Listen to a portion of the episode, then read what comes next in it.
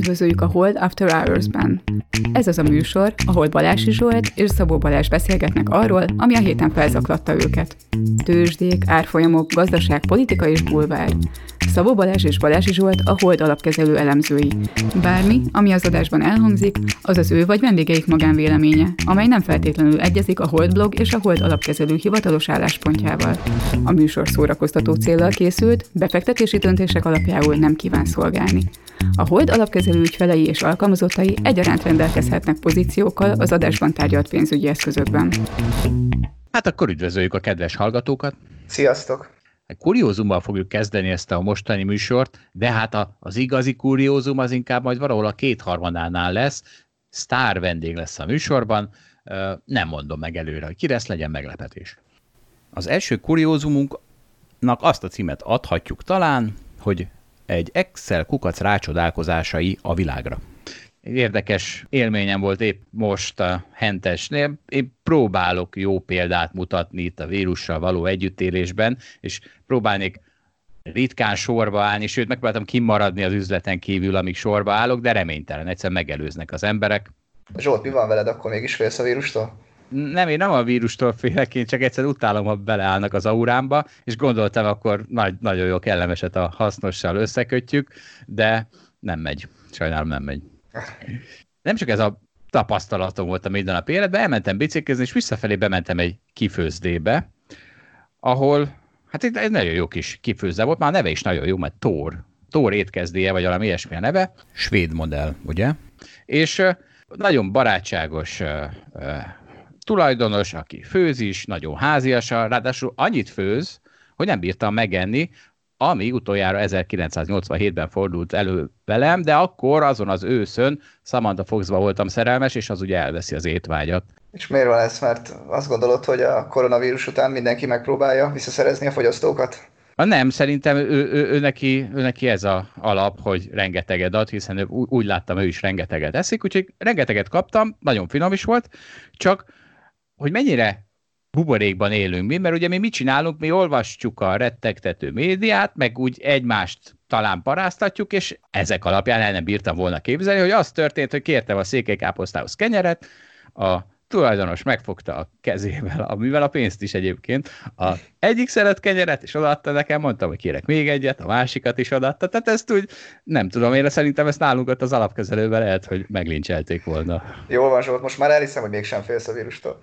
Egyébként ehhez is van egy, még egy érdekes sztori. Ugye a karantén úgy indult, hívjuk a harácsolás heteinek, amikor bementem az Aldiba este hatkor, és már nem volt csirke, marha, disznóhús, volt helyette zergehús, japánharcsa, úgyhogy úgy gondoltam, hogy én itt a karantén végére egy ilyen Michelin csillagot legalább begyűjtök, de az történt, hogy ezek az ételek, ezek, ezek rosszabbak, mint a csirke, amennyire én látom. És Cserébe igazán... jóval drágábbak cserébe jóval drágábbak. Ráadásul, ahogy teltek a hetek, úgy döntöttem, hogy ugye tudod, vannak, vannak a Kínában az évek, hogy kígyó éve, a, meg a disznó éve. Igen, igen. És akkor kineveztem a, ezt a két hónapot a dagad disznó hónapjainak, úgyhogy nem a japán harcsát tapasztaltam ki, hanem a Túró Rudinak lettem hivatalos szakértője. El kell mondjam, csak azért javítsak azon a renoménom, hogy hogy én itt a külföldi multik szekerét tolom. Szóval az a helyzet, hogy ha bemegy az ember a boltba, akkor a hagyományos pöttyös, amit már ugye egy gonosz multi gyárt, az drágább is, és rosszabb is, mint az összes többi túrorúdi típus, ami meg magyar. Én még ilyet nem láttam. Fele annyiért finomabb túrorúdit kapok a magyar gyártóktól, mint a multitól, úgyhogy remélem ezzel kicsit javítok a nimuszon. Solt most már csak azzal tudná javítani a renomédon, ha rátérnénk végre a hírekre. Igazad van, úgyhogy térjünk rá az elsőre, ha már az ország testét marcangoló karvaj tökéről volt szó, hogy itt van az első téma, amivel igazából se foglalkozni nem nagyon mertünk, se nem foglalkozni, de aztán nagyon jó megoldás született. Ugyanis Én nagyon tri... nyomtam, hogy foglalkozzunk vele. Ugyanis Trianonról van szó. Az alaplogon másfél éve mind kvalitatíve, mind kvantitatíve megvizsgáltuk azt a kérdést, hogy Magyarország kis ország-e. Ugyanis, hogyha fogjuk Európa országait, és sorrendbe állítjuk lakosság vagy terület alapján, teljesen mindegy, akkor tegyük, nagyjából nagyságrendileg 50 ország van, és ebből azt hiszem a 18. Magyarország, tehát pont az egyharmad és a kétharmad határán van. Úgy is mondhatjuk, hogy az európai országok kétharmada kisebb, mint Magyarország. Tehát lehet azt mondani, hogy Magyarország kisország, csak akkor az európai országok 80%-a kisország. És ennek ellenére, ugye, ha megkérdezünk 10 embert a utcán, akkor abból 9 azt fogja mondani, hogy Magyarország kisország, és az egyik, és lehet, hogy csak azért nem mondja azt, mert gyanút fogott a kérdés hallatán. Úgyhogy ez volt a mi kvantitatív kutatásunk, és kvalitatíve segítséget kértünk. Megkértünk három neves szerzőt, Dragomán Györgyöt, aki író, művész, Somogyi Zoltán szociológust, és Ungvári Krisztián történészt, hogy mi jut eszükbe erről a kérdésről. És be fogjuk linkelni itt ebben a cikkben ezt a cikk sorozatot, nagyon érdemes elolvasni, mert nagyon tartalmas válaszok születtek, és én csak egy gondolatot idéznék ebből, amit Somogyi Zoltán szociológus írt le. Nem lenne probléma, ha valaki kisországnak tartja Magyarországot, akkor, hogyha ezt valamiféle építkezésre használná. Akkor van probléma, hogyha Magyarországot sértődöttségből vagy önsajnálatból tartja kis országnak, mert akkor, és ezt már csak én teszem hozzá, ugye annak a végén e, ritkán van valamiféle építkezése lehetőség, sokkal inkább a, a mások hibáztatására. Én is emeljek ki egy gondolatot ezekből a cikkekből, az Ungári Krisztián írta, hogy szerint, hogy az érzés lehet, hogy azzal tudjuk magyarázni, hogy a magyarok azt gondolják magukról, hogy egy kis országban élnek, vagy kis ország vagyunk, hogy körülöttünk ugye nagy részt vagy szlávok vannak, vagy pedig németek, germánok, és hogy valahogy úgy érezzük, hogy mi különbözünk a körülöttünk lévő országoktól, tehát Magyarország úgy is nézhetné, hogy egyébként a szomszédaink közül ugye a többség ugye kisebb ország, de mégis úgy meg, hogy ezek valahogy így egy, egybe vannak körülöttünk, tehát szlovákok tudnak csehül, meg fordítva, akkor a lengyelek tudnak beszélni az ukránokkal, akkor az osztrákok tudnak beszélni a németekkel, tehát hogy ugye nyelvileg is valahogy azt érezzük, hogy ugye nagyon, nagyon kilógunk, és hiába vannak körülöttünk valójában sokkal kisebb országok, mint amilyenek mi vagyunk, mégis azt érezzük, hogy, hogy mi vagyunk a kicsik a, a nagyok tengerében. Ez a példa egyébként Ugár Krisztán is kiemeli, hogy ez olyan, ez megint ez a, a amit a szakirodalom úgy hív, hogy elképzelt közösségek, amikor megpróbáljuk számbeállítani a magyarul beszélőket, a nem magyarul beszélőket, és a nem magyarul beszélőket egy blokként kezeljük, holott ezt még a politikusoknak sem sikerült egybe kovácsolniuk ezeket a blokkokat, és ha megnézed, az elmúlt 30 évben, hogyha Európa környékén háború volt, akkor ott mindig szláv mészárolt szlávot, mert a szerb szláv az nem örült a horvát szlávnak, hanem gyilkolta, és ugyanez igaz Oroszország és az ukrán határon. Igen, egyébként nekem ezek a cikkek segítettek abban, hogy azóta kicsit kevésbé gondolom, hogy Magyarország egy kis ország. Na hát akkor evezünk békésebb vizekre, ugyanis óriási, van akit óriási meglepetés ért, a, úgy általában az elemzőket, ugyanis a amerikai munkaerőpiac hatalmas visszapattanás mutatott, és két és fél millió munkahely keletkezett májusban, miközben azt hiszem további esést vártak ami igazából szerintem nem meglepő. Tehát ugye ez az egész, abból fakad ez a meglepetés, hogy amikor volt az óriási hiszti, és akkor az ember már mindent rossz színben lát, akkor abból aztán most már minden pozitív meglepetés, és hát én nem tudom miért pozitív meglepetés az, hogy múlik el a vírus, az emberek térnek vissza dolgozni, és ez a számok szintjén is megjelenik. Hát szerintem azért pozitív meglepetés, mert a vita valójában nem abban van, hogy most egy héttel vagy két héttel később térnek vissza a munkába az emberek, hanem hogy az a munkanélküliség, amely kialakult, az mennyire tartós és az, hogy ekkorát ugrott, azt hiszem egyébként nem tudom, mínusz 5 vagy mínusz 7 milliót vártak. Tehát ugye itt most ilyen 10 milliós számokról beszélünk, ami persze óriási, de ahogy az előbb említettem, ugye ez valójában azon múlik, hogy hány hét alatt térnek vissza, de van egy olyan üzenete is, hogy esetleg nem olyan magas tartós munkanélküliség, és a gazdaság kevésbé maradhat tartósan lassulóban, ami, ami tényleg jó hír a részvénypiacoknak, meg, meg jó hír mindenkinek igazából. Persze, hogy nem tartós, hát egy nyambat vírussal van dolgunk, amit ha nem megyünk egymáshoz közel, és a hentesnél nem áll valaki az auránba, akkor nem fog terjedni. Hát ezt mond a turizmusban dolgozóknak, hogy nem tartós. Valószínűleg a turizmusban azért sem egy visszapattanás nem volt. Tehát jó, vannak jó, jó körülhatárolható de egyébként a belföldi turizmusban már van, nem? Tehát mondom, de Magyarország, van, Magyarországon van, már nem lehet beférni. Van, de ugye azért a világban külföldről érkező turizmus nyilván jóval nagyobb a legtöbb helyen, mint a belföldről érkező turizmus.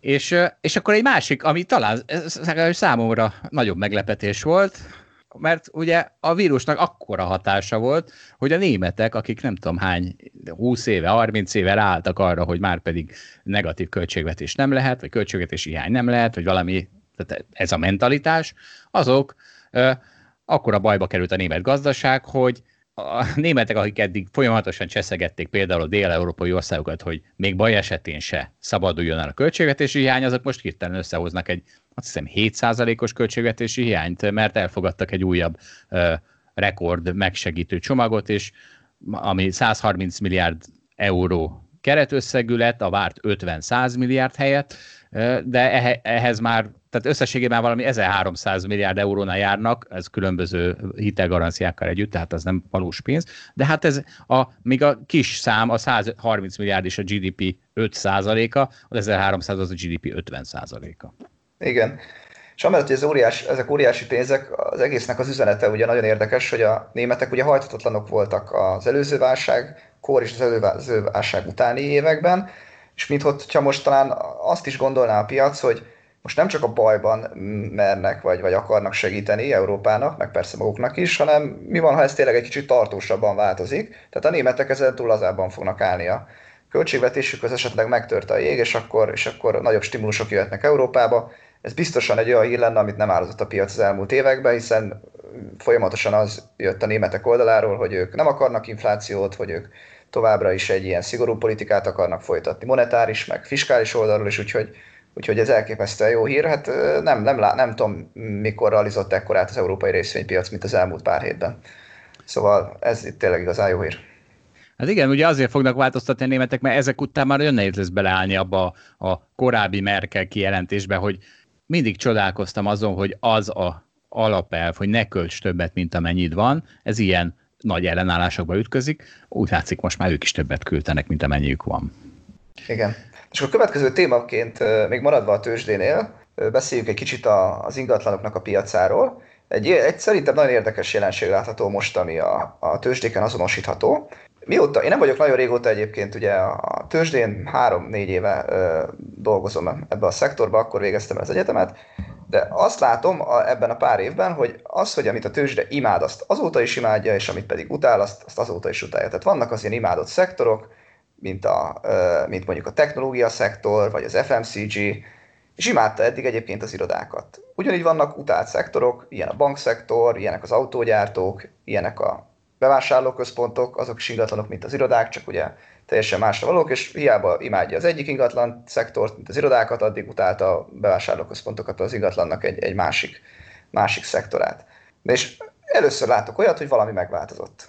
Az változott meg, hogy az irodát, amit, amit tényleg imádtak, ezt mindjárt majd le is fogom írni, hogy ez miért volt így, az, az most megváltozott, és most elképesztően utálják. Tehát ugye azt látjuk most a tőzsdén, hogy, hogy most már nagyon sok szektor felpattant, és ugye mindig emlegetjük unalomig ugye a technológiai szektor, de annak azért értjük, hogy valamennyire jó is tud lenni ez a vírus, átállunk egyre jobban online, meg digitális életmódra, akkor az ugye segít. De mondok egy másik példát, amit szerintem nem kéne például szeretni, az a, az a légitársaságnak a szektora. Most megnézzük a európai légitársaságokat, akkor mondjuk a vizert szerintem eddig is imádta a tőzsde, és, és most is imádja, annak ellenére, hogy azért most abba bele lehetne kötni. Hát ugye a vizernek gyakorlatilag áprilisban, májusban nem szállt fel gépe, most kicsit túlzok, de valami 98%-os kiesésről beszélhetünk. Megkérdőjeleződött valamennyire a légiközlekedés jövője, hiszen azt lehet mondani, hogy egyre jobban mondjuk az üzleti utak tekintetében látható az, hogy a, az emberek nem biztos, hogy mindenért repülőgépre akarnak ülni, a belföldi turizmus kaphat egy pozitív sokkot, stb. Tehát egy, egy csomó szempontból lát, láthatunk káros hatásokat, meg egyébként lesz egy gazdasági lassulás, rengeteg repülőgép lesz, és ennek ellenére a vizer az 15-20%-kal van a csúcsaihoz képest, évelejéhez képest 10%-kal van lentebb. Azért ez nagyon durva szerintem, hogy bejött egy koronavírus, és a, ennek a részvénynek az árfolyam mindössze 10%-kal van lentebb a januári szintjéhez képest. Tehát én azt látom, hogy amit imád a tőzsde, azt mindig imádja. És, és ezt úgy megszoktam, és, és el is lehet ezt fogadni valamennyire. Persze majd időszakonként megváltozik, de hosszú ideig marad. Na most ennek ellenére itt van az irodaszektor, amit szintén imádtak, Miért imádták ezt a szektort? Például Kelet-Közép-Európában ugye adta magát, hogy volt egy nagyon erős gazdasági növekedés, emellett volt egy nagyon erős hatás azban, hogy csökkentek a hozamok, amik elrontották az alternatívát, tehát az befektetőknek egyre kevésbé érte meg kötvénybe, vagy valamiféle ugye biztos eszközbe, nominális eszközbe tenni a pénzét, mert azt látták, hogy ugye egyre kevesebb a hozama, és ezek a stabil cashflow irodák, amik ugye mindig hozták az éves bérleti díjakat, ezek nagyon felértékelődött ezeknek a, a a hozama, vagy pontosabban a diszkontráta csökkent, amivel az irodáknak a kifizetései disz, ugye diszkontálni kellett, és azért nagyon megnőtt az irodáknak az ára. Egyébként az alablok cikkbe be is vágtunk egy, egy csártot arról, hogy az irodáknak a részvény árfolyam az, az mennyire nőtt. Itt látható, hogy többszörözött az elmúlt tíz évben, pont ezért, mert a gazdasági növekedés és a hozamcsökkenés együttese ugye nagyon erősen hatott. És ugye a hozamcsökkenés továbbra is megvan, hiszen a jegybankok továbbra is nagyon lazák, nagyon alacsonyak a kockázatmentes hozamok, de mégis a befektetők azt gondolják, hogy itt az irodapiacon valami megváltozott cash oldaláról. Ugye nem meglepő módon az, hogy valószínűleg egyre többet leszünk home office és strukturálisan megváltozott annyira a helyzet, hogy egyre kisebb lesz a kereset az irodák felé. Csak egy, és akkor egy utolsó példa, hogy itt van a mi régiónkban a Globalverse nevű ö, irodákat tulajdonló cégnek az árfolyam, ami egy ilyen nagyon, nagyon erős, nagyon stabil növekedő árfolyamot mutatott, és most hirtelen lecsökkent 30-40 százalékkal, és hiába itt a tőzsdei emelkedés, meg a nagy rally az utóbbi években semmit nem tudott ez az árfolyam emelkedni. Nyilvánvalóan azért, mert, mert van egy struktúrális félelem az irodáktól. Szóval Zsolt, szerinted is igaz ez, hogy nem megyünk vissza az irodákba most már? Mindjárt rátérünk az irodákra, de tudod, igazából nem változott meg semmi, hanem az történik, hogy a technológiát imádják, meg a hálózati hatást. És ha valami ezzel szembe kerül, akkor azt nagyon csapják. Tehát a autógyártóknak is végül is azért van nagy baja, mert jött a Tesla.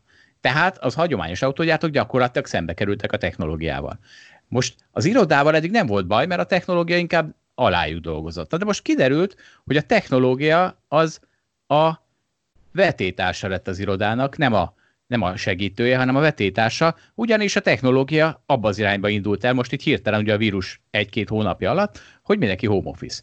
Tehát igazából nem is változott meg, hanem hogyha valakiről kiderül, hogy nem a technológia barátja, hanem kvázi az ellenfele, na akkor onnantól kezdve nem szeretik. A technológiai iránti szeretet pedig töretlen. Ez, nem? Ezzel egyébként egyet tudok érteni, ez is egy hatás. Azért ilyenkor mindig érdemes megvizsgálni, hogy valóban szembe került a technológiával, mert nem tudom azt is képzelni, hogy most egyszerűen csak valamiért az emberek elhiszik, hogy hú, most minden megváltozott, de egyébként valójában minden egy év múlva vissza fog kerülni a régibe, és akkor majd mondhatjuk magunknak, hogy most kellett volna megvenni az irodákat a tőzsdén, ott volt előttünk, és hihetetlen, hogy nem markoltuk fel az ingyen pénzt. Hát az, hogy visszatérünk el, figyelj, a vírus erősen értettem, hogy ez az, ezt az irodát ezt miért fetisizálják annyian, és miért van valaki kiborul, ha én többet vagyok home office mint, mint a szokásos, de de hát ugye most elkezdtek most szivárogni az olyan hírek, mégis te is erről beszélsz, tehát a szilícium völgyből áramlanak kifelé a cégek, mert rájöttek, hogy ott rohadrága. Na, hát basszus, hát ott, ott, ott tíz éve rohadrága minden. Mi a fenér mentek egyáltalán oda, ahelyett, hogy home office volna. Én inkább azon vagyok meglepve, hogy ezt a home office nem erőltették már jóval korábban, pláne az ilyen helyek, mint a völgy. Szóval egy vírus kellett ahhoz, hogy ledöntse ezt a blokkot, ami azért hozzáteszem, tehát nem mindegy, hogy nem mindegy, hogy az ember hol, hol áll a nem mondjuk úgy vállalati hierarchiában, vagy, vagy a szenioritási rangsorban, tehát hogy mennyi, mennyire ismertette már meg magát a céggel, már mennyit nevetett hangosan a szenior kollégák viccein, mert ugye ezek karrier szempontból rohadt fontosak, és, és, és az probléma lehet, hogy te csak mindig beküldöd, annyit lát belőled a cég, hogy beküldöd az excel jól megoldva, mert úgy abból úgy, úgy nehezen ö, alakul ki az az informális háló, ami azért, és szociális háló, ami azért sokat segít, pláne a fiatalabb kollégák esetén, nem? Igen, én ezzel teljesen egyetértek. Ugye nálunk a cégben az én feladatom volt az, hogy készítsek kérdőívet erről a kérdésről, hogy tudjuk, hogy az emberek mit gondolnak, és, és nekem is az a véleményem alakult ki, hogy sokszor azért vagyunk pozitívak a jelenlegi helyzetben, mert már kialakítottuk azt a kultúrát három hónappal ezelőttig, amit, amit egyébként most a home office-ban alkalmazunk. Tehát a új kollégák, meg új csapatépítésre nem biztos, hogy alkalmas a home office. A másik oldalon viszont a kérdőjében az is egyértelműen látszik, hogy az emberek többsége azt gondolja, hogy, hogy hatékonyan tudunk így is dolgozni, alapvetően nincsenek motivációs problémák, tehát, tehát megvan a bizalom abban, hogy, hogy mindenki dolgozik, és a, a, úgy is tűnik egyébként, hogy az emberekre volt ilyen kérdés, hogy, hogy hogy látják a cég egészét, és nem csak saját magukra szembe pozitívak, hogy hatékonyak, hanem a cég egészét tekintve is. Tehát ilyen szempontból pedig pozitívan lehet értelmezni ezt a, ezt a home office-t. Ez valószínűleg azért elég erősen munkakör, meg céges kultúra függő, nem? De valószínűleg igen. Mi ebből nagyon szerencsések, ebből a szempontból nagyon szerencsések vagyunk. Hát, ha egy főnök is hallgatja az adásunkat. Hát, ha. És egyébként a szilíciumvölgyes példára, amit mondtál, ott azt akarom csak mondani, hogy költségcsökkentés szempontból már ugye beindult az a hatás, mind a munkaerőköltségcsökkentés szempontjából, mind irodaköltség szempont, irodaköltségcsökkentés szempontjából, hogy például a Nyugat-Európából ugye nagyon sok ö, ö, munkát szerveznek ki Kelet-Európába, tehát mondjuk a budapesti vagy a varsói irodapiac, azok mondjuk ezek a shared service centereknek nevezett ö, ö, cégek, vagy a, ugye emiatt, hogy kiszerveztek egy csomó ilyen pénzügyi szolgáltatást, nem tudom, hogy miért van itt Magyarországon a British Petroleum, vagy a Diageo, amilyen italgyártó, sokszor azért ugye, mert itt, itt olcsóban el tudják végezni ugyanazokat a feladatokat, mint a Nyugat-Európában kéne ezt tenni. És ugye ez a hatás is eddig az volt, hogy szerintem volt ennek egy kultúrája, hogy ha ide hozzák az irodát, azért mindenkinek legyen egy saját asztala, stb. És most ugye ez is meg lesz nyitva, erről is már volt beszélgetés, hogy mi lenne, ha nem lenne mindenkinek saját asztala, hanem egyszerre csak az emberek 70-80%-a lenne bent, és mindenki oda lehet egy géphez, bejelentkezik, ugye a technológia ennek már egyáltalán nem szab gátat, tehát változtatnánk ezen a kultúrán, hogy mindenkinek van egy saját helye, meg egy saját asztala. Azt gondolom, hogy ez is kaphat egy pozitív löketet. Nem tudom. Nehéz. De az, megmondom őszintén, én azért összességében abban hiszek, hogy egy év múlva majdnem ugyanott leszünk, mint, mint fél évvel ezelőtt. Úgyhogy, úgyhogy lehet, hogy az irodák most jó befektetések. Jó Balázs, hogyha nem állítod el a székemet, akkor, akkor ülhetsz a helyemre. Viszont jó, hogy mondtad ezt a Kelet-Európába kiáramlást, ugyanis van egy Market Watch uh, story, ahol a Facebook azt mondta, hogy azoknak a kollégáknak, akik nem a rohadrága helyeken laknak, hanem home office, inkább home office valami vidéki kisvárosban, ahol olcsó a lakás, azoknak a fizetésük is kisebb lesz. Tehát ez nagyon érdekes, majd beszéltünk róla. De a másik, ami érdekes, hogy azért azt észre kell venni, hogyha e, még ezek a senior kollégák is elkezdenek e, távolról dolgozni, és azt mondják, hogy ez így nagyon jó, meg ők már egy csomó mindent lettek az asztalra. Viszont ezzel azt mutatják, hogy, hogy igazából most már csak a munkájuk lényege az az, hogy megvan-e csinálva az Excel file, vagy az a számítás, vagy valami, akkor viszont akkor azt az ötletet adják majd a tulajdonosoknak, hogy hát, hát lehet, hogy, hogy, hogy a szilíciumvölgynél olcsóbb Minnesota, na jó, de Minnesota-nál még sokkal olcsóbb India valami elhagyatott városa, vagy uh, Vietnám, ahol szintén van rengeteg képzett mérnök, és hirtelen kiderül, hogy a saját, lá, saját maguk alatt vágják a fát, mert uh, nem a nem a saját home office ágyaztak meg, hanem egy indiai mérnök home Igen, igen, ez nagyon érdekes. Én erre mondom, hogy szerintem az a, tehát valamennyire ki kell építeni a, a kultúrát előzetesen, tehát valójában nem csak az, az Excel file a produktum, azt, azt nagyon határozottan gondolom, hogy csapatot építeni nem igazán lehet úgy, hogy, hogyha nem találkoznak az emberek. Most a csapatépítés alatt inkább a kultúra kiépítését gondolkozom az, hogy mik a közös szabályok, ami, amik mentén működik a csapat, és amelyek meg hatékonyan működik, és hogy az emberek kialakuljanak, hogyan szeretnek együtt dolgozni. Tehát, tehát azt gondolom, hogy az, hogy például mi most ennyi sok év együtt dolgozás után egyébként például a Zsolt meg az én csapatomban szinte alig van fluktuáció, tehát a, nagyjából együtt dolgozunk legalább öt éve mi is ketten, de a nagy többsége legalább öt éve együtt vagyunk. Na így ezek után három, év, három hónapot külön tölteni, az szerintem egészen más, mint hogyha most valakit, valakivel Indiába együtt kéne dolgoznunk, tehát ez szerintem gátat fog szabni ennek a, ennek a hatásnak. És egyébként én még abban se hiszek, hogy, hogy mi fent tudjuk tartani egy ilyen jó csapattal is akár egy évig ezt a fajta kultúrát, tehát azt gondolom, hogy előbb-utóbb valamilyen szinten vissza kell állni ahhoz, hogy az a jó kultúra, amit szeretünk, az megmaradjon, tehát három hónapig bírtuk, lehet, hogy hat hónapig is bírjuk, de azt nem tudom elképzelni, hogy egy, egy évig ne lássuk egymást. Jó, meg különben is Balázs, ne aggódj, mert nálad nem sokkal olcsóbb az indiai, az a, az a szilíciumvölgynél sokkal olcsóbb.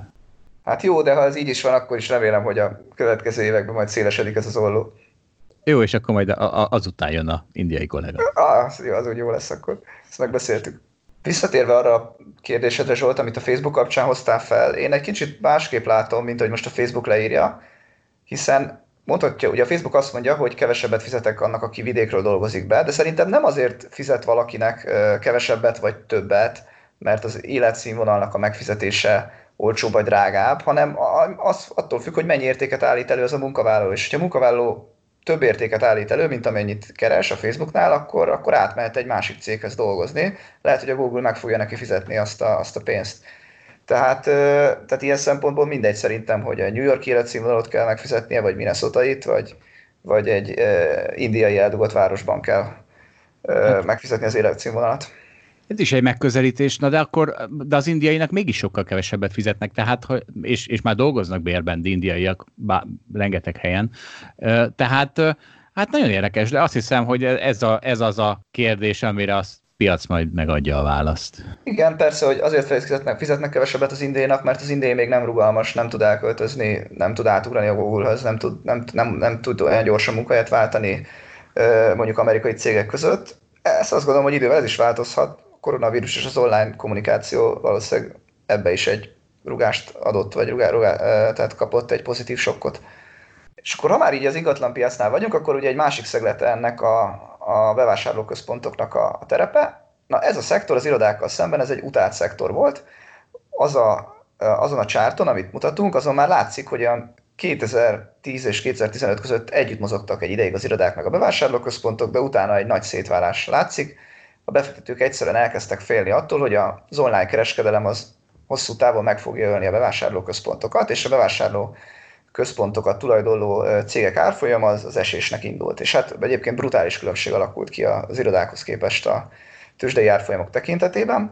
Na és ez a szektor kapott egy, ez az utált szektor kapott még egy nagy pofont ugye ebben a válságban, hiszen a bevásárló központok azok, akik kaptak egy nagy pofont közvetlenül azáltal, hogy egyébként sok helyen Európában ugye felfüggesztették a bérleti fizetéseket, és egyszerűen a, problémás cégek, vagy, vagy akár nem problémás cégek, hanem csak, az, a, a, csak használták ezeket a törvényi lehetőségeket, és azt mondták, hogy most nem vagyunk hajlandók bérleti díjat fizetni, és így kiestek cashflow a, a bevásárlóközpontoknak, amik, amik nem is fognak visszajönni. Szemben az irodákkal egyébként, ahol ez a, ez a probléma kisebb. Na most ugye a másik probléma pedig a vásárlóközpontokkal, hogy ugye szintén az online-tól volt eddig is egy nagy félelem, és ez az online félelem most tovább erősödhet, hiszen egyre többen próbálják ki azt, hogy hogyan lehet ruhát vásárolni online, meg hogyan lehet egyáltalán bármi mást megvásárolni online.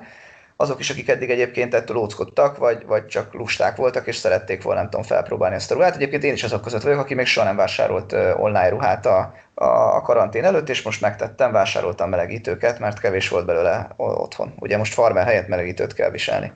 Ez nálatok az irodai viselet, Balázs? Igen, igen. Itt az én home office a melegítő az irodai viselet. Na és akkor visszatérve a tőzsdei árfolyamokra, itt is ez nekem a kérdés, hogy ezt a szektort most már tényleg annyira agyonütötték el, hogy innen nézve már egy jó befektetésnek minősülhetnek bizonyos cégek. Ugye például a top lokációban lévő bevásárlóközpontok azt állítják magukról, hogy hiába törik elő az online, vagy tör előre az online, mindenképpen szükség lesz néhány boltra, hiszen a legjobb cégek, a legjobb uh, ruhacégek, vagy a legjobb telekommunikációs cégek, vagy legjobb, bár, bármiben a, a, bármelyik szektorban a legjobbak, azok muszáj hirdetni magukat, és a, bevá, a top lokációs bevásárló központokba fogják magukat hirdetni. Tehát már egy olyan trend is látszik, bármilyen meglepő, hogy azok a cégek, akik csak online működnek, tehát mondjuk egy, egy olyan ruhagyártó, akinek soha nem volt egyetlen boltja sem, online működött, és egyébként ö, ö, sikeres is, az elkezdett boltokat nyitni. Egyszerűen azért, mert azt gondolja, hogy ez a marketing stratégiájának a része, hogy kell fizikai lokáció is. És ezeket mind a legjobb helyen lévő bevásárlóközpontokba fogják nyitni. Úgyhogy a, ezek a top lokációs bevásárlóközpontok, akik egyébként felülreprezentáltak a, a tőzsdén, ezek azt, azt mondják magukról, hogy egyébként köszönjük szépen, ők jól lesznek ebben az új világban és ebben az új online világban, és az emberek majd akkor szórakozni fogják elni a bevásárlóközpontba, vagy felpróbálják a ruhát, amit aztán megvesznek az interneten de hogy nekik mindenképpen lesznek bérlőik. Úgyhogy, úgyhogy lehet, hogy a bevásárlóközpontok is hasonló az irodához egyébként jó befektetések most, mert egyszerűen a jövőben azt fog látszani, hogy nem akkora probléma, mint amekkora most a pánik. De a piac nem ezt mondja, ugye? Vagy ezek azok, amik leestek a világ végére, és aztán naponta 30%-ot pattannak? Hát most az elmúlt egy-két hétben pattantak, a naponta 30% az túlzás. Tehát szerintem jó példa erre az Unibail nevű cég, aki Európa talán legnagyobb bevásárlóközpontokat tulajdonló vállalata. Neki egyébként van Londonban, Párizsban, Amerikában, top lokációban sok bevásárlóközpontja, és neki az árfolyama az mondjuk a harmadára esett, igen, a koronavírus alatt, és most mondjuk visszajött a felére. Tehát, az, tehát a koronavírus előtti szinthez képest még, még, még így is a 50%-kal lentebb van. Tehát erre gondolsz a nagy emelkedésnek, hát valóban, hogyha egy cég visszajön 30%-ra, 50%-ra, akkor az, akkor az 70%-os emelkedés meg is de... mondhatod, de összességében még mindig nagy esésben van. De nem az benne a sokkoló, hanem hogy négy nap alatt. Hát igen. Ah. Piac most pozitív lett ugye ezekre az európai hírekre. És arra is egyébként, hogy a koronavírus úgy tűnik, hogy most egy kisebb kockázatot jelent, látva azt, hogy a nyitás után nincs olyan sok fertőzött, mint arra számítottunk. Ti, ti számítottatok. Jut eszembe, az alablogon van fönn egy cikk, amit Szóval az alablogon megjelent egy cikk, amin Vattai Gábor, az ELTE fizika professzora összegyűjtötte, hogy a tudomány hogyan támasztja alá azt a jelenséget, hogy miközben egy rakatország nyitott, közben a második hullámnak jelenleg nyoma sincs, és érdemes elolvasni, de figyelj, ha valaki optimista, akkor erre számított. Na, hát most mit csinálják? Minden a, minden a terveknek megfelelően zajlik. Igen, igen. Hát ez egy nagyon új gondol, gondolat, amit írt ezekről a szuperterjesztőkről. Nem tudjuk, hogy ez az igazság. Majd kiderül. Minden esetre a számok azt mutatják, hogy jobb a helyzet, mint gondoltuk, ez biztos. És ez látszik a tőzsdén is. És akkor most már tényleg nem akarok sokat az ingatlanokról időzni, de azért ejtsük egy-két szót a budapesti ingatlanokról is, hogy Zsolt, hogy látod? Lehet végre olcsón Budapesten lakást venni majd? Dehogy lehet. A, a, a, ennek a vírusnak az elején hívott egy ismerősöm. Ugye azért sokan megkerestek ilyenkor, hogy, hogy zuhannak a részvények, mit csináljon, vegyen, ne vegyen, mit csináljon, és na, egy valakinek nagyon stabil tanácsot tudtam adni, aki azt mondta, hogy most akkor gyorsan vegyen ingatlant, és mondom, mondtam neki, hogy hát, tehát van egy egekbe fölhúzott budapesti ingatlan, ami most lehet, hogy 5-10 ot esett a csúcsáról, de akkor, akkor ha esett is, akkor ott van, ahol mondjuk fél évvel ezelőtt volt, amikor már fogta a fejét az ember, vagy mondjuk egy évvel ezelőtt, amikor már fogta a fejét az ember, hogy mennyit emelkedett. Szóval nem, azért, mert esett 5-10%-ot, attól meg az nem lett olcsó.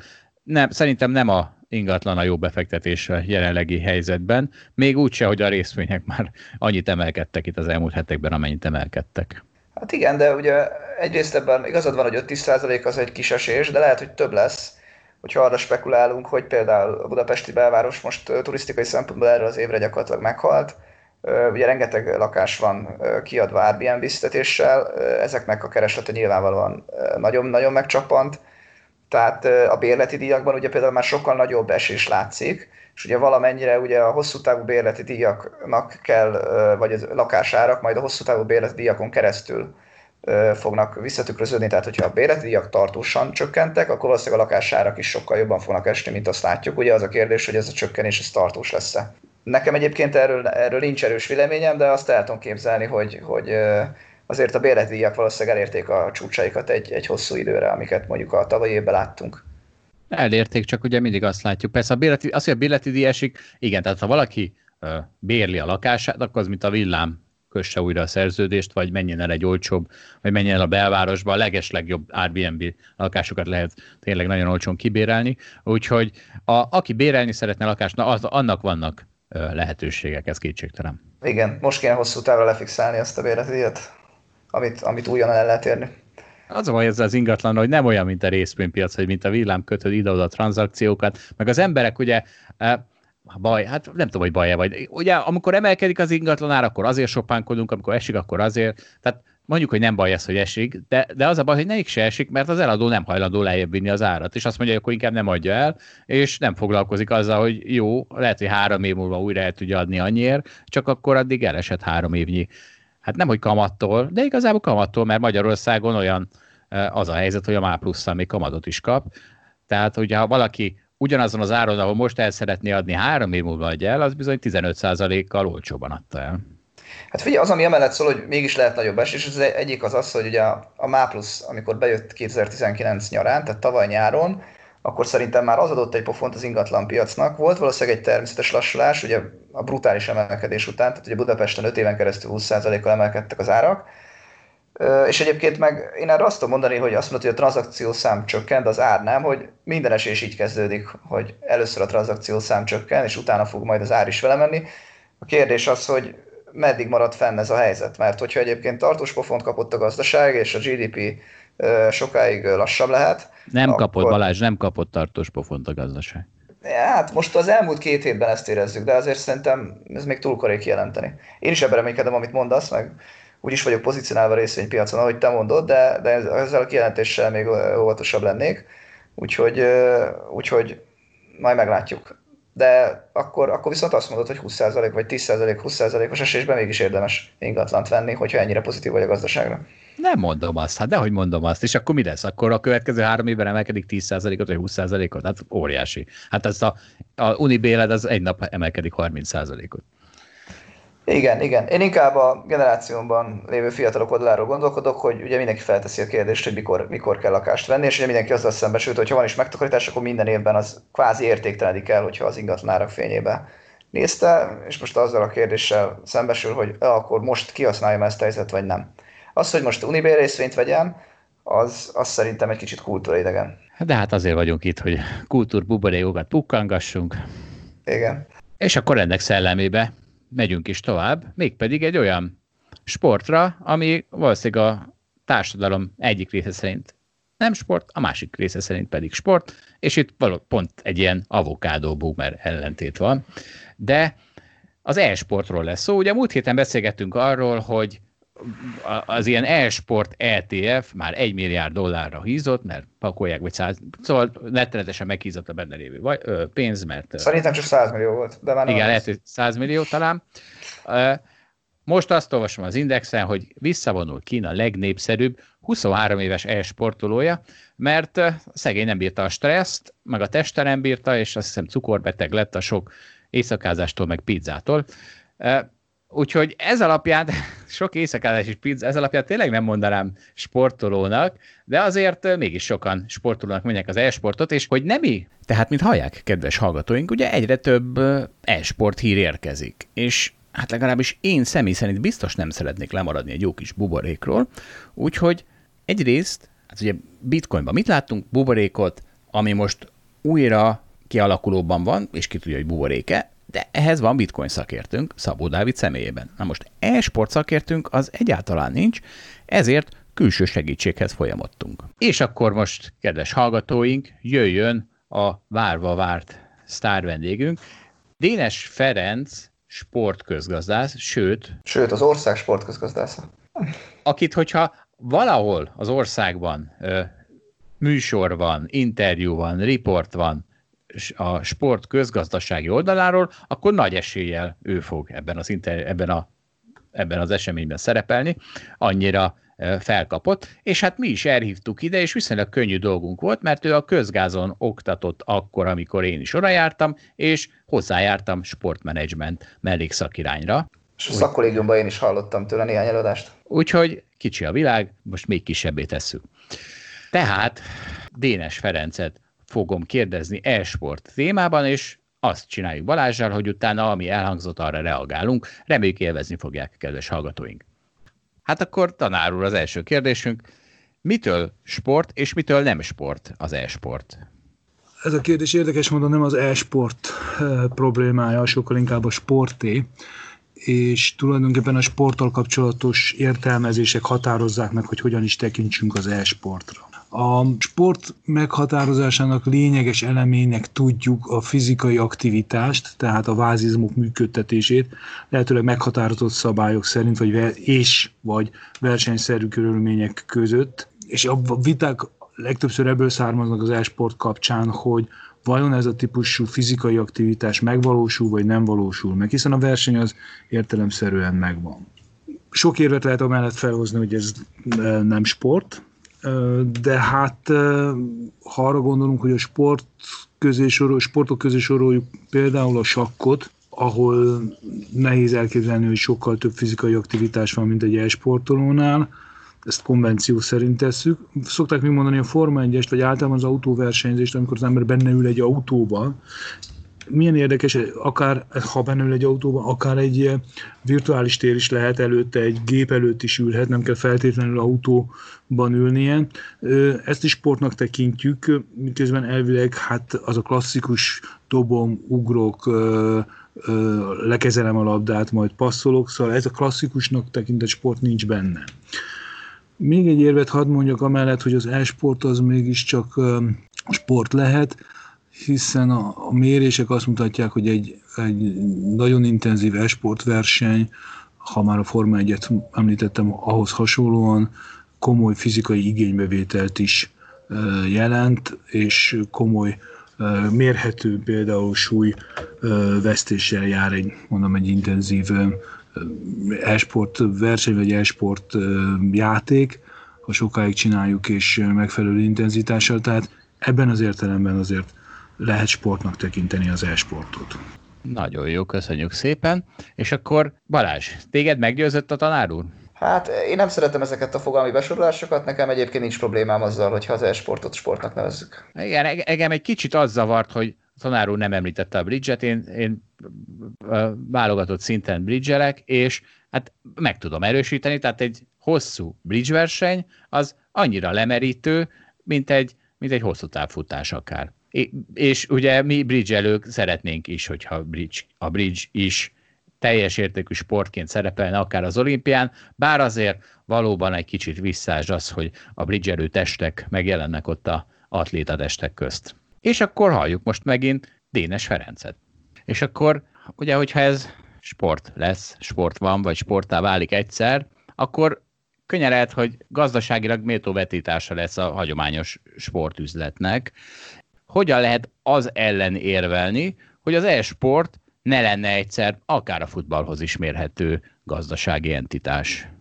Elképzelni sok mindent lehet, egész pontosan mindent eh, lehet, és egyáltalán eh, nem zárható ki ez az opció, bár jelen, a jelenlegi tudásunk és a jelenlegi sportszemléletünk szerint ezt nehéz elképzelni, hiszen olyan óriási népszerűséggel bír a labdarúgás. Ugyanakkor figyelembe kell venni azt, hogy felnő egy generáció, az ezredfordulós generáció, amely, aminek meghatározó élménye az a típusú kultúra, amit e-sport kultúrának hívunk most széles értelemben, és ebben szocializálódik. Tehát e, e, ez az a kulturális nyelv, amit az új generáció bír, még és hozzá kell tenni, hogy a fölöttük járó e, generációk is egyre aktívabbak az e-sport területén, ami nem csak arról van szó, hogy játszanak, hanem jól ismert módon egyfajta szocializációt is jelent a maga előnyeivel és hátrányaival, és egy világképet jelent, ami nem azonos a hagyományos sport, sportokéval. Az a kérdés, hogy ez a típusú gazdasági fejlődés meddig tart, hiszen egyrészt általában ezeknek a technológiai fejlődésében mindig benne van a, a, a buborék elvez, azért ezt láttuk, tehát hogy ezért nem töretlen ez a fejlődés, és hát azt is látjuk, hogy van egyfajta beleörögedés a konvenciók elfogadása a társadalomban. Lásd, a gyerekek nevet, nevettek a szülőkön, amikor Szabó családot hallgattak, majd 40 éves korukban ők is odaültek a rádió mellé, és hallgatták a Szabó családot, és akkor az ő gyerekeik nevettek rajtuk. Tehát elképzelhető, hogy ez a típusú szocializáció is végbe megy. Másik oldalról viszont azt kell látni, hogy azért a sport is képes adaptálni ezt a dolgot, és amikor érkez, érzékeli ezt a dolgot, hogy ez egy új kulturális nyelv, akkor megpróbálja beépíteni és maga alá gyűrni ezt a szférát, például azzal, hogy átvesz bizonyos megoldásokat, átvesz bizonyos elemeket az e-sporttól. Én ezt úgy is hívom, hogy a hagyományos sportok e-sportosítása, ami részben integrálja, részben egyfajta további ilyen hogy is mondjam, gigantikussá növeli, növeli a szórakoztatóiparnak a sportágát. Hogy lesz-e ténylegesen önálló ipar, az azért az attól is függ, hogy az e-sportnak mi lesz a hosszú távú stratégiája. Dénes Ferencet kiegészítendő van egy hírünk is, mi szerint a Dotában, ami az egyik legnépszerűbb e-sport, a pénzdíj az tavaly 34 millió dollár volt, ami gyakorlatilag a foci Európa Liga pénzdiával vetekszik. Persze ez ugye a nagyon sajátos tulajdonsága az e-sportnak, hogy mivel itt nagyon alacsony a belépési korát, és ez egy óriási előnye is, meg hátránya is az e-sportnak a klasszikus sporttal szemben. Ugye a klasszikus sporthoz mi szükséges, hogy az embert négy éves korában elkezdjék kalapálni, hogy mire 20 éves lesz, addig a, az izomzata, ami nagyon lassan fejlődik és, és idobul a sport igényeihez, az olyan legyen, amilyen szükséges. Tehát óriási energiabefektetés után lehet csak kivenni belőle igazán sikerélményeket, és ugye ennek megvan az előnye. Az előnye az, hogy a néző úgy érzi, hogy, hogy félisteneket lát, akik, akik tényleg arra szállták az életüket, hogy a testüket olyanná formálják, amilyenre. Ez az előnye, hogy egyfajta nimbusza van így a, a, a klasszikus sportoknak. A hátánya pedig az, hogy jóval kevesebbet tudnak benne részt venni ilyen szinten, míg egy e-sport tornán azon elindulhat bárki, befizeti a nevezési díjat, és aztán a legjobbak kezdenek majd el a legjobbakkal is csatázni. És ugye kicsit ez olyan, mint a magyar futball, magyar kupa, ahova a legamatőrebb csapatok is beneveznek, és aztán egymást ejtegetik ki, és a végén becsatlakozik az NB1 is. Na most csak a Dotánál ugye ez nem arról szól, hogy akkor ez 200 csapat elindul, hanem azt jelenti, hogy nem tudom, 20 millió ember elindul rajta. És hogyha 20 millió ember fizeti be a, a, a 10 dolláros nevezési díjat, akkor az 200 millió dollár, 30 négyet abból ki is osztanak. Mit én látok mögött, az nem tudom, hogy előnye vagy hátrány, ez az, hogy ugye a hagyományos sportok sportnak van egy sokkal inkább lokálisabb dimenziója, tehát hogy a helyi csapatot szeretem, vagy, a, vagy, a, vagy a, ismerem a városban a híres sportolót, a sportolókat, és azokat szeretem. Ugye itt, itt ez egy teljesen globalizált piac lesz, tehát fogalmam sincs, hogy mi az adott a kettő, mert még soha nem játszottam vele, de gondolom, hogy ez pont ugyanúgy működik Kínában, meg az Egyesült Államokban. Úgyhogy ez, ez egyébként adhat egy, ez ugye a belépési korlátról beszéltél, hogy ugye az sokkal alacsonyabb. Másik oldalról talán elvehet az élményből az, hogy, hogy, hogy nincs meg ez a, ez a lokális szerepe ennek, a, ennek az e-sportnak. A másik egyébként, amire pozitívabb vagyok a Szabolcs példa kapcsán, hogy én azt gondolom, hogy aki most 15 évesen játszik ezekkel a játékokkal, azért az nagyobb eséllyel fog 40-50 évesen is játszani, mint aki nem, és ugye aki ma 40-50 éves, az biztosan nem játszott e-sporttal, mert egyszerűen nem volt rá lehetősége. Tehát én azt gondolom, hogy nem tudom, hogy buborékszerű óriási növekedésben van az e-sport, de azért hajlok rá, hogy, hogy valószínűs, valószínűsíthetően igen. Arról azt meg sem merem viszont tippelni, hogy elérheti a, a sima sportoknak a népszerűségét, ez szerintem ettől még nagyon messze vagyunk. Hát de várja, most buborék, mint, mint óriási növekedés, vagy buborék, mint ami ki fog pukkalni, mert szerintem a tanár úr az utó, utóbbit használta. Aha, én inkább az előbbire. Igen, akkor én máshogy értettem, tehát én a nagy növekedésről beszéltem a buborék alatt. Jó, hát azt hittem, hogy te fogsz erre ráugrani, hiszen te olyan lelkesen űzöd a buborékokat a tőzsdén, de hát ezek szerint itt... itt hát csak, itt... csak amikor látom az árazottságot. Most szerencsére nincs előttem. Nem tudom pontosan, hogy mennyibe kerülnek ezek a részvények, akik ezzel foglalkoznak. Igen, jobb is, hogy nem néztünk ennyire utána a témának, azt hiszem, mert rögtön más lenne a beállítottságod. Igen, ez így van. Azért annyit még hozzátennék, hogy a buborékszerű növekedés az nem jelenti azt, hogy valami biztosan jó befektetés is, hiszen hogyha nagyon drága, akkor, akkor lehet, hogy még többet kell nőnie ahhoz, amit, amit várunk. Egy harmadik kérdés, amit a tanár úrnak föltettem, következzem. Milyen konkrét példa van erre, hogy e-sportosodik a hagyományos sport? Mert ezt nem tudom megfogni. Igen, az e-sportnak egy lényeges eleme például a virtuális világ. Tehát felépítek, kapok egy világkép, különféle játékok közepette, amiben én belehelyezkedek, mondjuk szerepját, szerepjátékokat játszva, valamilyen típusú stratégiákat játszva, és aktívan úgy vagyok jelen egy virtuális térben, hogy én mozgatom, én irányítom ezeket a dolgokat, de nem csak, de a lényeg az, hogy nem egy fizikai térben vagyok, hanem egy virtuális térben vagy egy virtuális térben is.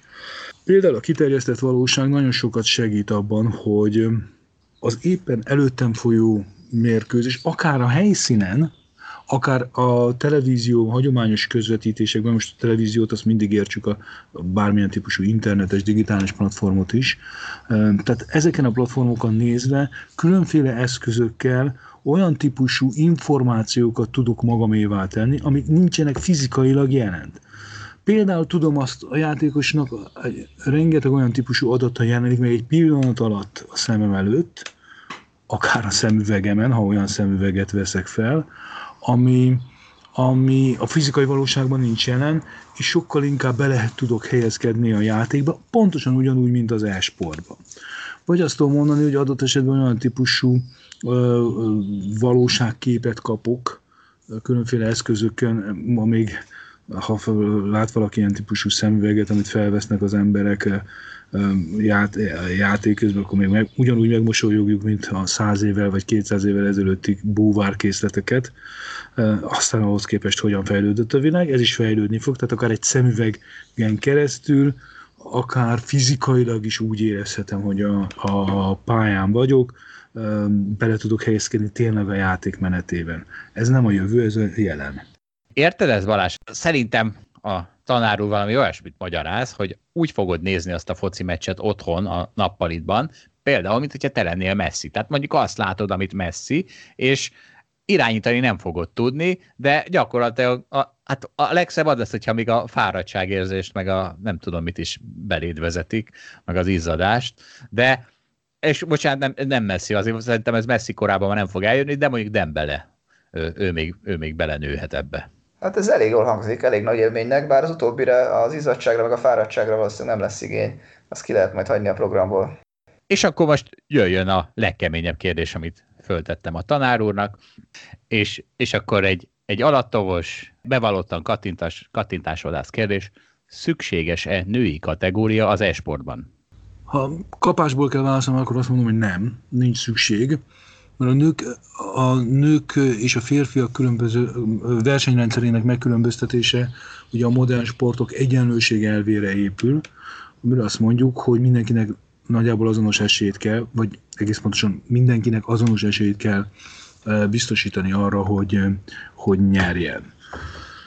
Most, ha a Jóisten úgy teremtett minket, hogy adott esetben a férfiaknak a fizikai ereje biológiailag a teremtésnél fogva más, mint a nőké, akkor például mondjuk súlyemelésben, vagy ahol nagyon aktív fizikai erőkifejtésre van szükség, szerintem méltányos az, hogy különböztessük a női és férfi sportolókat. De például az elméleti, vagy a, a, az intellektuális sportokra, játékokra ez már egyáltalán nem igaz, hiszen semmiképpen nem mondhatjuk, és nem is igaz az, hogy a nők és a férfiak intellektuális képességei között különbség van. Ebből a szempontból hadd emeljem ki polgár, a polgár családot, polgár Judit mozgalmát, aki nagyon sokat küzdött az ellen, hogy a férfiak és a nők között ilyen típusú megkülönböztetés legyen, és nagyon is eredményes volt, hiszen kiváló eredményeket ért el a férfiak között is, és azt gondolom, hogy ez, a, ez, ez az igazi érv, hogy a, a nőknek nincs, úgy gondolom, hogy nincs hátrányos, nincsenek hátrányos helyzetben ezekben a szellemi játékokban. Hát köszönjük szépen tanár úr a pár perces oktatást, és reméljük, hogy hamarosan újra zavarhatjuk kérdéseinkkel. Persze, szívesen örömmel állok. A sportról mindig szívesen beszélgetek, persze különösen volt hajdani kedves tanítványok körében, meg különösen érdekes a dolog. Na Balázs, ehhez mit szólsz? Tehát azért én nem tudom, lehet, hogy őt egy tanárolat egy kicsit visszafogja a kötelező politikai korrektség, meg szerintem téged is, úgyhogy valószínűleg én leszek az, aki kimondja, hogy Polgár Judit az a női sakkozók messzije, tehát a világtörténelem torony magasan legjobb játékosa, valószínűleg csukott szemmel megverni a második legjobb női játékost. És ő a férfi mezőnyben csak a a nyolcadik helyi jutott a világranglistán, és ugye, hogyha egy férfi jut a nyolcadik helyen a világranglistán pár éven keresztül, akkor arra nem is emlékszünk. Tehát tudsz mondani egy olyan sportolót, aki, aki mondjuk teniszben, vagy bicikliben, akinek az a, az a nagy eredménye, hogy a nyolcadik volt a világranglistán. Szerintem nem nagyon, és Polgár Judit, ugye, aki a torony magasan legjobb női sportoló, eddig tudott a sakban eljutni, úgyhogy én azért tehát mint mondtam, én bridgelek is, ott is külön kategória van a nőknek, és, és hát tagadás szükség is van rá. Tehát nincs, én, én nem ezt látom, amit a tanár úr mond, de lehet, hogy itt a politika közbeszólt. Hát figyelj, én se amellett nem tudok kiállni, hogy a férfiak jobban sakkoznának, mint a nők, se ennek az ellentetje mellett. Ugye érdekes lenne tudni, hogy hány nő kezdett bele a sakba. Én azt gondolom, hogy kulturálisan azért van ennek egy olyan dimenziója is, hogy az a fiúkat jobban elvitték sakkozni, nem tudom, lehet, hogy jobban figyeltek rájuk bizonyos országban, nem tudom, Oroszországban a tanárok, mert azt gondolták, hogy a fiúk azok, akik, akik jól tudnak sakkozni, és ezért, ezért nagyobb figyelmet kaptak az oktatás során. Csak azért mondtam Oroszországot, mert ők hagyományosan nagyon erősek sakban, viszont azt gondolom, hogy a nemi egyenlőség tekintetében pedig még inkább hátul állnak. Tehát, hogy azért ez szerintem nem ennyire egyszerűen kijelenthető, hogy, hogy, hogy most itt mi az igazság.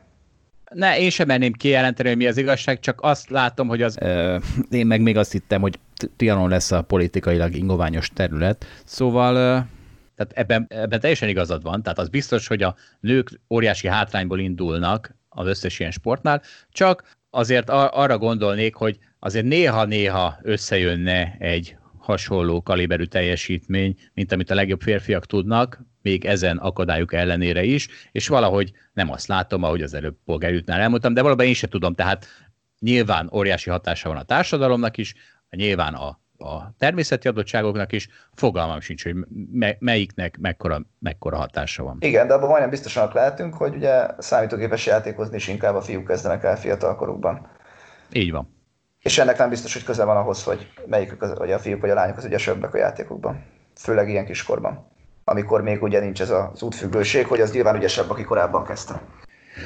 És akkor Balázs, evezzünk békésebb vizekre, illetve hát a fenét békésebb, ugyanis az történik, képzeld el, az MNB föl szeretné állítatni egy bikával harcoló medve szobrot Budán. Na most egyrészt nem tudom, hogy ezt rajtunk kívül ki fogja érteni, de lehet, hogy ezt nekünk rakják, és mi fogjuk oda, oda menni, megkoszorúzni a, a, a, halott medve szobrát. Ugyanis a bikával harcoló medve az azt kell, hogy mondjam, és üzenem az MNB-nek, hogy ez már nagyon kiment a divatból. Tehát a, a, a medve a bikával utoljára valamikor a 20, hát nem is tudom, a 2000, hát, na utoljára 10 éve tudott harcolni. Bocsánat, én... csak itt, itt hagyj közben ugye azoknak a hallgatóknak a kedvére, akik nem annyira követik a tőzsdei folyamatot és annak kultúráját, ugye a medve jelképezi azt, amikor a tőzsde esik, a bika pedig azt, amikor a tőzsde szárnya.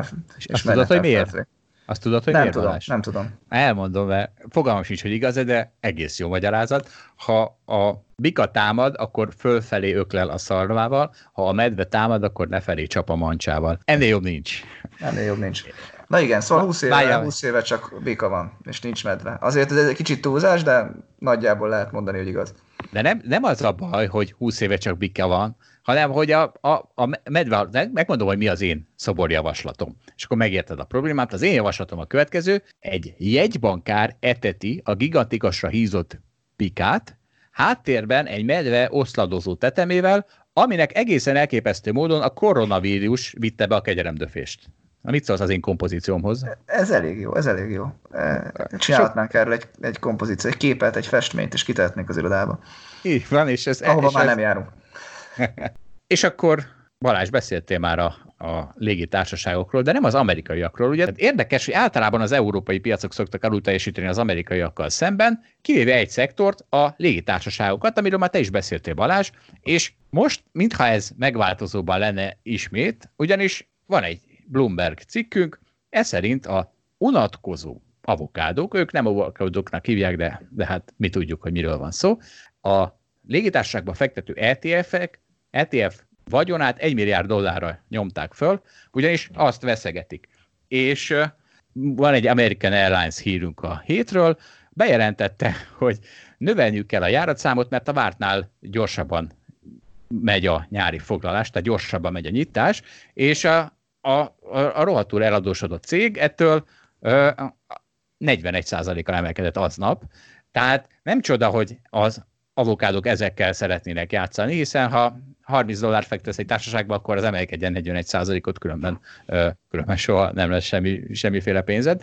És az a vicces, hogy én ebből, ebből én is szerettem volna benni, ez úgy hívják, hogy JETS, ezt az ETF-et, de képzeljék el, nem lehet, európaiaknak nem lehet, mert azt hiszem a rohadt MIFID 2 miatt, vagy nem tudom, azt hiszem amiatt, ahhoz, hogy vehessek egy ETF-et, kell egy nem, ezt nem biztos, hogy jól, jól mondom a szabályokat, de valami ilyesmi, kell valami, azt hiszem, UCITIS leírás az ETF-ről, tehát hogy tudjam, hogy mi van benne. Na de hát ez most az történt, hogy nem tudtam megvenni ezt a Jets ETF-et, lemaradtam nem tudom hány százalék növekedésről, és ezek szerint az ECB, vagy nem tudom ki ez az európai felügyelet, az úgy gondolja, hogy én, ha lenne erről egy európai szabvány szerinti leírás, hogy mi van ebben az ETF-ben, akkor elolvasnám azt a 60 oldalt. Hát dehogy olvasnám el, rá se néznék, mert nagyjából tudom, megnézem, mi a top 10 holdingja, és, és akkor nagyjából tudom, hogy miről szól az ETF.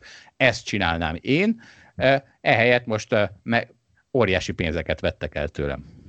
Hát nagyon sajnálom Zsolt, de egyébként ha már időben befektettél, akkor az Európai Légitársaság is, ahogy említetted, nagyot lehetett volna keresni. Uh, ahogy nem akarok visszatérni, de szerintem az európai légitársaságok emelkedése az, az nagyon erős, nagyon, tehát szerintem túlárazottak ebben a pillanatban a, a légitársaságok talán.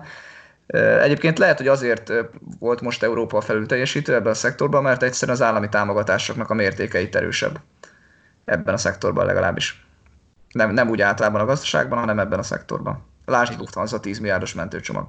Jó, de a, a, a állami mentőcsomagokat nélkülöző vizer az nem, az nem emelkedett szintén, mint a De, van. de, igen, ezt nem is értem.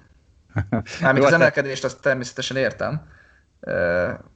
Egyeti, örültem is neki, de azt gondolom, hogy, hogy most már azért ez nagyon magas szintet üt meg, ahhoz képest, hogy mekkora a baj.